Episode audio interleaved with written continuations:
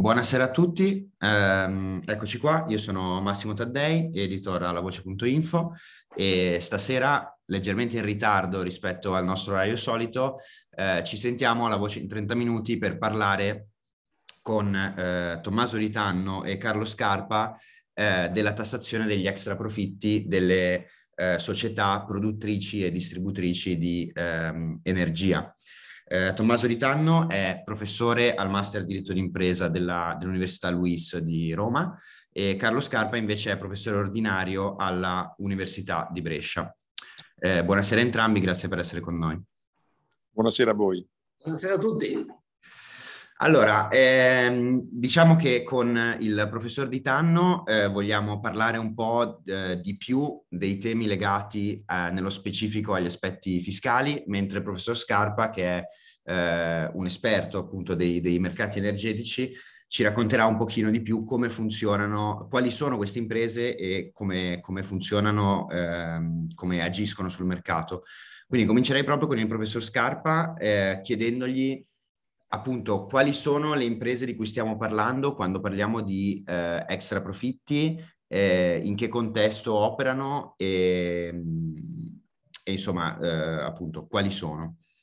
Allora, eh, stiamo parlando delle imprese che eh, effettuano produzione o importazione per la successiva rivendita di eh, gas, elettricità e prodotti petroliferi, quindi anche benzina, gasolio e dintorni. Um, chiaramente sono le due grandi imprese nazionali Enel e Eni, eh, tante multi-utility eh, dei comuni, APA, ERA, IREN, eccetera, eh, e ehm, anche altri produttori di energia, ad esempio ERG, eh, piuttosto che non altri eh, produttori, eventualmente produttori, rivenditori soprattutto di prodotti petroliferi, quindi benzina. Questo è il, il parterre al quale si rivolge questa eh, imposta sugli extra profitti. Um, non, non, quindi chi distribuisce l'energia, non chi fa il trasporto, cose di questo genere, non c'entra nulla, chiaramente, quindi svolgono un servizio che non ha a che fare con la materia prima. Eh, chi ha a che fare direttamente con la materia prima sono queste imprese. Ok, ehm, perfetto. E, allora, una cosa che diciamo, eh, penso una domanda che si siano fatti in tanti e, ehm, e appunto con cui, con cui vorrei continuare è insomma, noi sappiamo effettivamente che i ricavi di queste imprese sono, sono aumentati eh, di molto. Eh, ah, scusatemi, abbiamo un problema tecnico con... Ecco, perfetto. Professor Di Tanno. E noi sappiamo chiaramente che le, le, i ricavi di queste imprese sono, sono aumentati molto e ehm, appunto lo, lo, abbiamo visto tutti nelle, nelle bollette. Però eh, diciamo, viene da pensare, insomma, i, i, ricavi sono aumentati, i prezzi sono aumentati perché il costo della materia prima è aumentato, ma in teoria i profitti non dovrebbero rimanere tendenzialmente gli stessi. Come mai c'è stato questo? Ci, ci sono stati che appunto al di là della tassazione sembra effettivamente ci siano stati questi extra profitti. Allora, ci sono eh, diversi aspetti. È chiaro che se io acquisto gas eh, il cui prezzo è schizzato eh, da, da, da, da, livelli inferiori a, 20 euro al megawattore termico a eh, livelli eh, superiori a 100 eh, euro al megawattore termico, eh, chiaramente intanto ho avuto un costo però eh, la rivendita potrebbe essere avvenuta esattamente allo stesso, al costo più un, un, margine più o meno costante, oppure qualcuno potrebbe averci, come si dice, un termine che a me non piace molto, però eh, averci speculato, quindi aver eh, approfittato di questa eh, notoria situazione di aumento dei prezzi per aumentare i prezzi al, dettaglio molto più di quanto non, eh, non fossero aumentati i prezzi all'ingrosso. Eh, ci sono poi coloro che invece producono energia elettrica da fonti che non hanno nulla a che fare col gas, ad esempio. Eh, pensate chi abbia impianti idroelettrici, pensate chi eh, abbia mh, rinnovabili, impianti fotovoltaico, eccetera, i loro costi non sono minimamente aumentati, sicuramente invece sono molto aumentati i prezzi di vendita eh, dell'energia elettrica e quindi sono aumentati in modo enorme i loro margini, ma non, dire, per una loro particolare abilità, non per, loro partic- per un loro particolare sforzo e investimenti, quindi non, è un, po- un extra profitto che, che, remunera una particolare eh, abilità dell'impresa, ma semplicemente il fatto che avendo eh, degli impianti eh, che non eh, bruciano gas, ehm, beneficiano dell'aumento spaventoso del prezzo del gas e quindi del, del prezzo dell'elettricità. È quello che in inglese qualche volta si chiama un windfall gain, un, guadagno che, che ti cade dall'alto. Eh, una terza categoria eh, sono poi quelli che rivendono prodotti petroliferi, dove effettivamente il tema della cosiddetta speculazione è un tema che eh, credo che andrebbe approfondito perché eh, in realtà in questo periodo eh, i margini lordi di raffinazione sono aumentati, aumentati in modo anche molto consistente, sia per la benzina sia per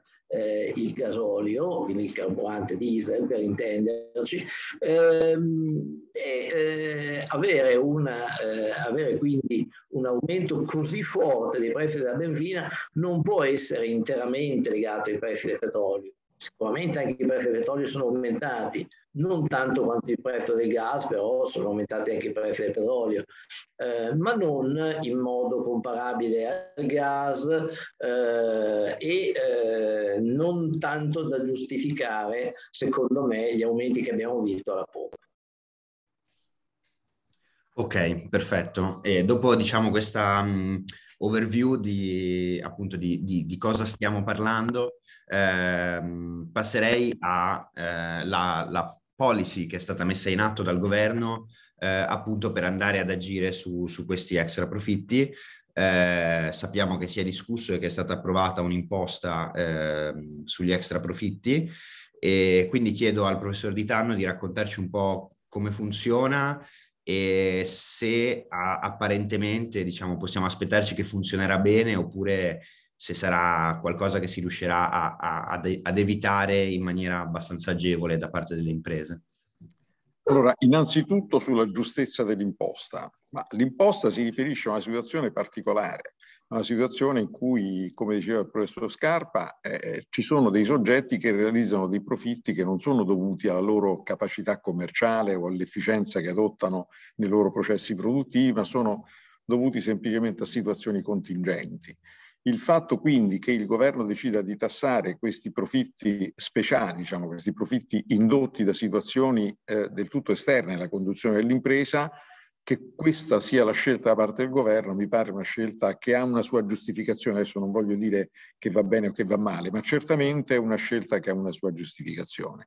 Ha una sua giustificazione anche sotto il profilo della misurazione, perché chiaramente questi extra profitti potrebbero essere particolarmente modesti o potrebbero essere particolarmente consistenti. Il governo chiede sostanzialmente che gli extra profitti superino due margini. Il primo margine deve essere un margine quantitativo, cioè l'extra profitto rispetto alla situazione precedente, poi vedremo qual è la situazione precedente, ma diciamo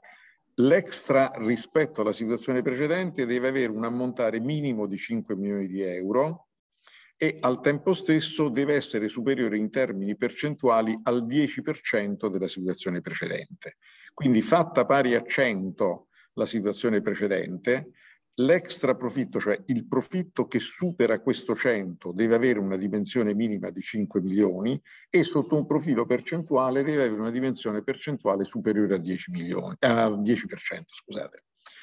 Ora è evidente che la fissazione di questi margini è un atto puramente discrezionale, per cui se 5 milioni sono troppo o troppo pochi, questo lo dirà soltanto la storia. Se il 10% è troppo o troppo poco, lo dirà soltanto la storia. Ma diciamo che c'è un elemento di ragionevolezza nell'individuare innanzitutto un parametro in valori assoluti e coniugarlo con un parametro in termini percentuali. Quindi diciamo esiste una ragionevolezza nella costruzione di questa imposta. L'imposta si applica soltanto a alcuni soggetti e i soggetti cui si applica l'imposta non sono tutti quelli che in quest'ultimo anno o in questi ultimi mesi hanno in qualche misura speculato, ma coloro che sembrano, almeno dalle tendenze del mercato, sembrano aver realizzato dei profitti, chiamiamoli così, ingiustificati con criteri di pura e semplice efficienza aziendale, costoro sono individuati in coloro che producono, commerciano o intermediano prodotti in senso lato energetici. Anche qui è evidente che c'è una scelta discrezionale da parte del governo, perché il governo non sta tassando tutti coloro che hanno realizzato dei maggiori profitti, ma soltanto una categoria. Questa categoria, peraltro, è la categoria che, almeno all'apparenza, ha effettivamente realizzato come categoria una, eh, un profitto particolarmente rilevante in questa situazione. Quindi questa, tutta questa premessa per dire che l'imposta ha una sua giustificazione. Una volta detto che l'imposta ha una sua giustificazione, badate, quando dico giustificazione non intendo dire che va certamente bene, dico che in un contesto, eh, diciamo pure molto atipico, qual è il contesto della guerra da un lato e dell'uscita dalla pandemia dall'altro, in un contesto di questo genere, che il governo si preoccupi di prendere a carico di chi ha guadagnato di più e redistribuire a chi ha subito più danni, che si faccia una scelta di questo genere ci sta è una scelta che ha un senso dal punto di vista della politica tributaria. Dopodiché, una volta detto questo, andiamo a vedere se eh, il tributo, così come è stato costruito, è in grado di funzionare e se è legittimo attendersi i risultati che il governo si attende. Allora, tanto per cominciare, vediamo se può funzionare, perché il tributo in questione non si paga su un extra profitto, essendo tale un maggior reddito, un maggior utile d'esercizio. Questo, eh, questo, la base imponibile per l'applicazione di, eh, di questa forma speciale di tassazione è il confronto fra due differenze riferite all'IVA, quindi non c'entra niente il bilancio, non c'entra niente il profitto d'impresa, non c'entra niente il reddito imponibile. Gli elementi che vengono messi a confronto per misurare questo, eh, maggior, eh, questo maggior, chiamiamolo, profitto speculativo da tassare, gli elementi che vengono messi a confronto sono il saldo fra operazioni IVA attive e passive di un certo periodo, 1 ottobre 2020, 31 marzo 2021, contro il medesimo periodo 1 ottobre 2021, 31 marzo 2022. Quindi si confrontano i saldi delle operazioni attive e passive IVA,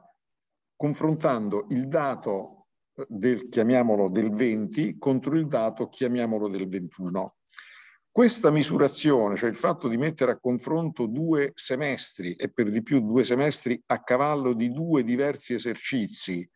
è certamente una soluzione piuttosto tipica, cioè non vengono messi a confronto gli imponibili o i risultati di bilancio o i risultati reddi, o i, o i margini operativi lordi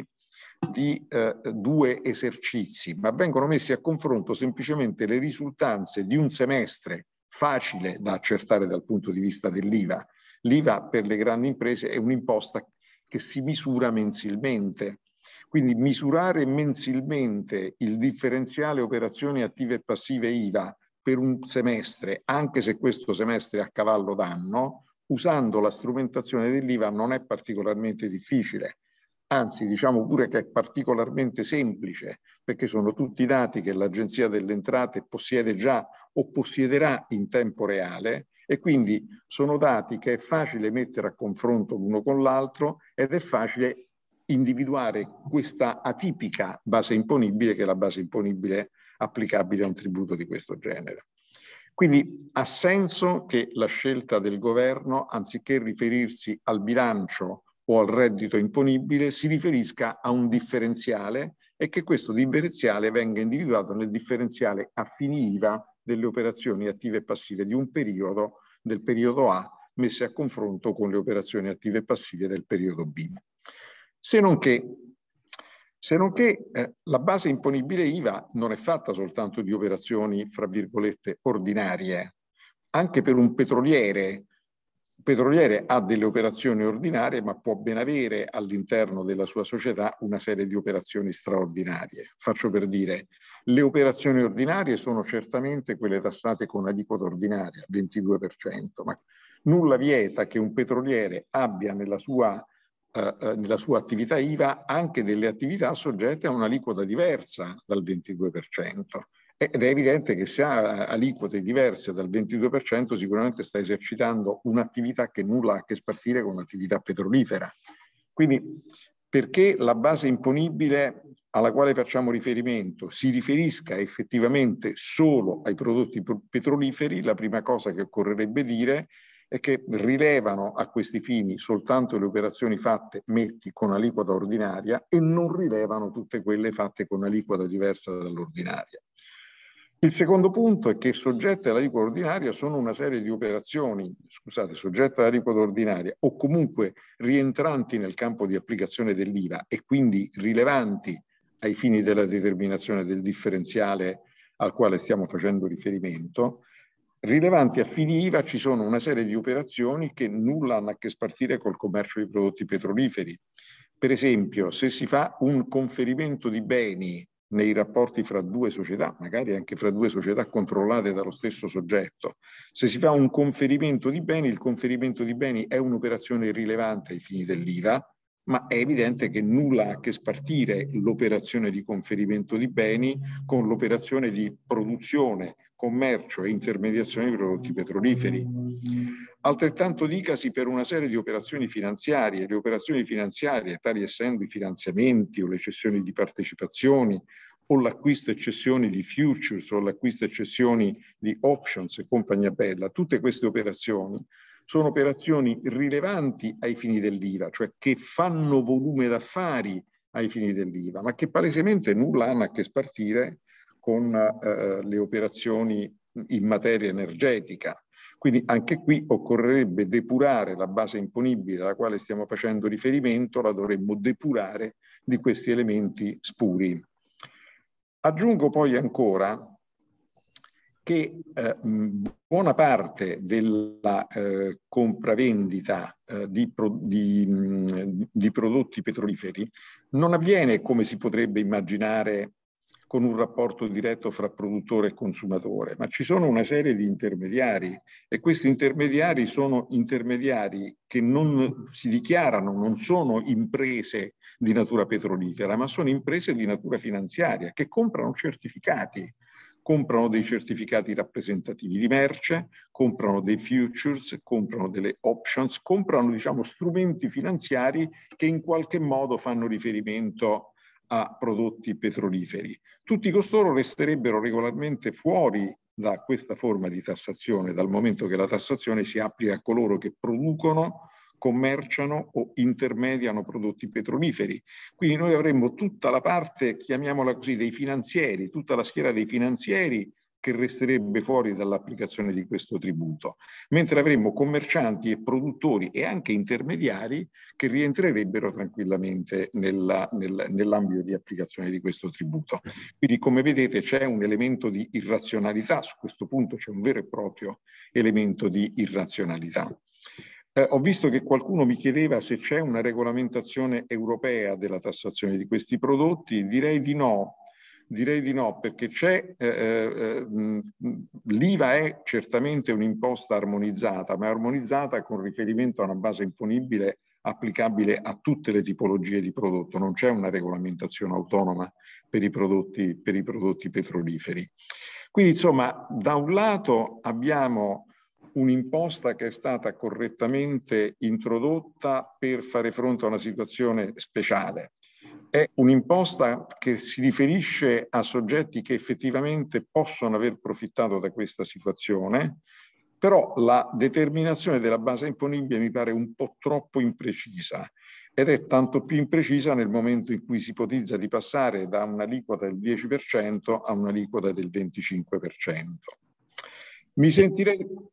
mi sentirei di aggiungere che evidentemente questo rischia di creare delle distorsioni non volute, perché evidentemente qui si ipotizza, quando l'imposta era al 10%, si ipotizzava un gettito di 4 miliardi di euro, cioè il ragionamento che si è fatto è questo. Non so da, da dove il governo abbia ricavato questi dati, ma si ipotizzava che questi extra profitti fossero dell'ordine di 40 miliardi. Il 10%, che è l'aliquota di questa extra tassa, diciamo questa super tassa, è 10%, quindi 10% di 40 uguale 4 miliardi. Adesso si vorrebbe elevare l'aliquota dal 10 al 25%, ipotizzando che attraverso l'elevazione al 25% l'introito che deriverebbe da questa operazione possa essere dell'ordine di 10 miliardi di euro. confesso che ho qualche perplessità, anzi ho qualche seria perplessità che si raggiunga un gettito di 10 miliardi di euro, Primo perché ho delle perplessità sull'esistenza di una base imponibile di 40 miliardi, non perché queste operazioni non possano avere una dimensione di questo genere, ma perché la parte riconducibile alla dichiarazione IVA italiana, quindi la parte di queste operazioni che può effettivamente essere condotta alle operazioni rientranti nel campo di applicazione dell'IVA e sulle quali si andrebbe ad applicare questa super tassa, eh, a mio parere sono molto lontane dalla dimensione che il, governo, che il governo sta immaginando. Quindi temo che il gettito che si ipotizza di ottenere attraverso questa misura non possa effettivamente essere conseguito. Eh, ok, allora diciamo, eh, ok, vedo intanto che è arrivata anche un'altra domanda. E, mh, allora, volevo chiedervi, uh, volevo chiedere un'altra cosa su, su, questo, nel senso che da, da come ce l'ha raccontata eh, sembra che il, um, appunto, il problema della, di, di, di, questo tipo di base imponibile da un certo punto di vista sia che la base imponibile rischia di essere eh, troppo ampia rispetto a eh, quelli che sono effettivamente gli extra profitti derivanti da eh, operazioni legate alla produzione di energia. Allo stesso tempo però eh, sia diciamo, insomma di questo ne parlavamo nella, nella chiacchierata in preparazione a, a questo incontro, eh, sia dal punto di vista proprio della mh, preoccupazione dei vertici, sia dal punto di vista anche della eh, reazione dei mercati, non sembra che le imprese eh, energetiche stiano subendo particolarmente il colpo di questa aspettativa di ehm, tassazione degli extra profitti. Allo stesso tempo però sembra che la tassa eh, rischi di risultare più pesante di quanto effettivamente dovrebbe essere. Come, come si spiega questa, questa, mancata preoccupazione da parte dei, dei mercati e, delle, ehm, e, dei vertici delle società? Non so chi di voi due vuole. Ma la mia valutazione è per quanto riguarda le imprese classicamente petrolifere, le imprese quindi eh, eh, petrolifere, scusate, energetiche, quindi Eni ed Enel, tanto per parlare di contribuenti che conosciamo bene. Si tratta di imprese che ovviamente hanno delle strutture commerciali diverse rispetto alle strutture produttive. Quindi è ben possibile che costoro realizzino i loro profitti commerciali nei mercati dove viene commercializzata questa materia prima, quindi tendenzialmente l'Olanda, il mercato delle fonti energetiche e tendenzialmente la borsa di Amsterdam. Sia Eni che Enel possiedono delle controllate di diritto olandese, quindi è ben possibile che acquisti e vendite in questa materia vengano effettuati dalle, vengano legittimamente effettuate dalle controllate localizzate fuori del territorio italiano e tendenzialmente in territorio olandese, con il risultato che costoro magari effettivamente realizzano degli extra profitti, ma li realizzano all'interno di di un ordinamento, di un sistema tributario diverso da quello italiano e che non può essere attratto al sistema italiano per il solo fatto che la controllante è una società italiana. Al tempo stesso vediamo dei soggetti che non sono degli ordinari produttori di, eh, di energia. Eh, ho letto sui giornali di questi giorni c'è una protesta sollevata da Edison, da A2A, quindi da imprese che si occupano essenzialmente di servizi in senso lato di riciclaggio, di eh, trattamento dei rifiuti e di riciclaggio di rifiuti stessi. Costoro nell'ambito della loro attività producono anche dell'energia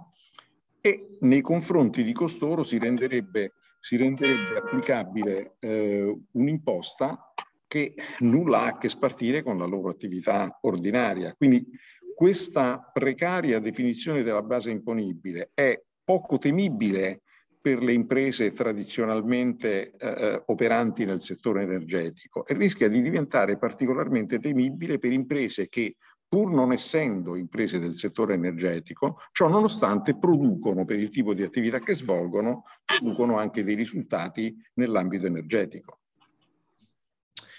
Eh, ok, ricollegandomi a eh, il, um, il commento che fa Pasquale su, appunto, sono d'accordo, cioè per come, per come la dice lei sembra un'iniziativa di gran clamore che per, purtroppo però rischia di non, di non raccogliere eh, quanto sperato. E appunto mi ricollego anche a, a, alla domanda che faceva Irene, nel senso che eh, ovviamente f- forse da, da, da, questa risposta viene da pensare che, che sarebbe un, un